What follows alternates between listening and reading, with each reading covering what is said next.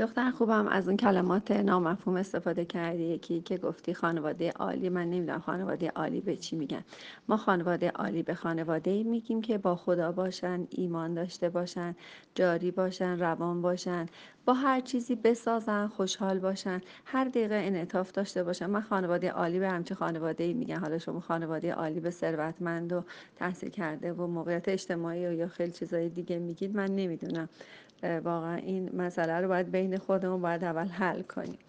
اینکه همسرتون بینهایت حساسه و سریع عصبی میشه مثل ماجرای قبلی هست که نظری گلاسه رو گفتم که آدما انتخاب می‌کنن عصبی شدن رو. احتمالا تو خانوادهش پدرش یا مادرش وقتی عصبانی می‌شد یا داد می‌زد بقیه میشستن سر جاش.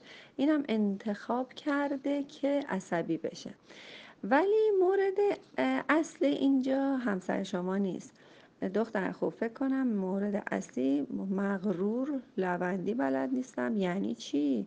یعنی چی که مغرورم مغرور اصلا معنی نداره. دختر خوب اول برو با خودت کار کن.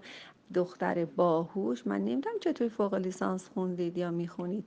اصلا هوش واقعی هوش اصلی برای یک بزرگسال در انعطاف پذیریش تعریف میشه. یعنی هر چقدر شما فلکسیبیلیتی و انعطاف پذیری بالاتری داشته باشید می‌تونم بگم دختر باهوشی هستی.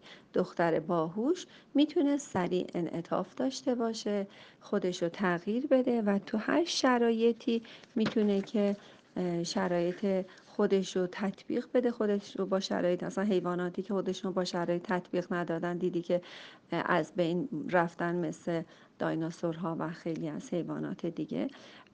و اینکه بعد از دعوا میگه شما رو دوست نداره من فکر می‌کنم که شما سکوت مرد رو متوجه نیستی. باز به شما توصیه می‌کنم کتاب مردان مریخ زنان ونوسی رو فقط خواهش می‌کنم ده صفحش رو بخونین ولی ده بار بخونین صد بار بخونین.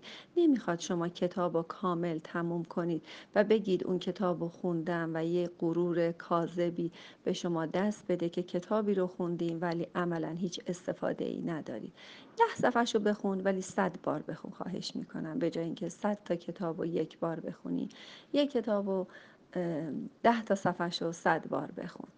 کتاب دکتر جانگری در کتاب مردان مریخه و زنان ونوسی که حدود سی سال پیش در امریکا قوقایی به پا کرد و 80 درصد طلاقها رو پایین آورد.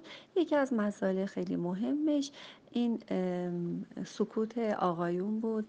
آقایون وقتی سکوت می‌کنند میگه که یه قسمتی از انگلیس هست که مادرها به دخترانشون توصیه می‌کنن که بعد از ازدواج اگه وارد زندگی شدن اگه دیدید که همسرتون در سکوته ساکته حرف نمی‌زنه توی دعوایی انگار وارد یه غاری شده یه غار تنهاییه که داخل اون غار یه اجدهایی هست. اگر شما وارد اون غار بشی یا دم در اون غار واستی یا بری اون غار رو دست کاری کنی اژدهای از درون غار ممکنه یه آتیشی از دهنش بیاد بیرون که هم شما رو بسوزونه هم خودش بسوزه.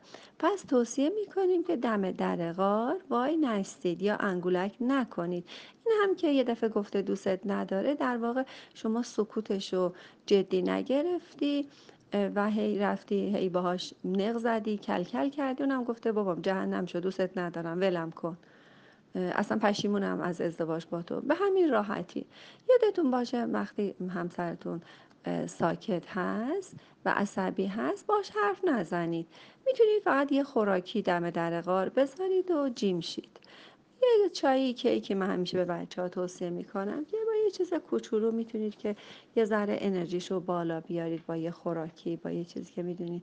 من اینا رو توی جدول زن و مرد و درک متقابل جا دادم و اینکه خانم ها وقت ناراحت میشن حرف می‌زنن. آقایون وقتی ناراحت میشن عصبی میشن ساکت میشن و این واقعا تبادل کلامی و احساسی جالبی اینجا نیست. برای اینکه ایشون با ساکت شدنش منتقل نمی‌کنه که ناراحتم و شما هم با حرف زدنتون در واقع منتقل نمی کنید که واقعا عصبانی هستید. برای اینکه میگه اگه عصبانی بود خب حرف نمی‌زد. چطور من وقتی عصبانی هم حرف نمی‌زنم چطور اون حرف می‌زنه؟ پس عصبانی نیست. یه تعبیر تفسیر متفاوتی هست که ترجمه غلطی هست. من خواهشم می‌خوام که این جدول های درک متقابل رو توی گروه های مختلفمون با دخترامون که هستن واقعا کمک های خیلی خوبی برای من هستن و خیلی مشاوره خوبی داریم. اینا رو می‌تونن جدول ها رو براتون بنویسن و مشکلات رو حل کنید ولی به نظر من اگر اون حساسه شما هم حساس هستی. چون خیلی نازک نارنجی هستی. یعنی اصلا من درک نمی کنم غرور رو نمی‌دونم. لبندی بلد نیستی بی خود بلد نیستی. اصلا اصلا وقتی غرور داری اصلا برای چی ازدواج کردی؟ تو اول برو عقدنامه رو بخون ببین چه چیزایی رو امضا کردی بعد برین ازدواج کنی. اینو توصیه به همه دخترامون می‌کنم. ایشالله که موفق و سپاسگزار باشید و زندگی خیلی خوب و روان و جاری داشته باشید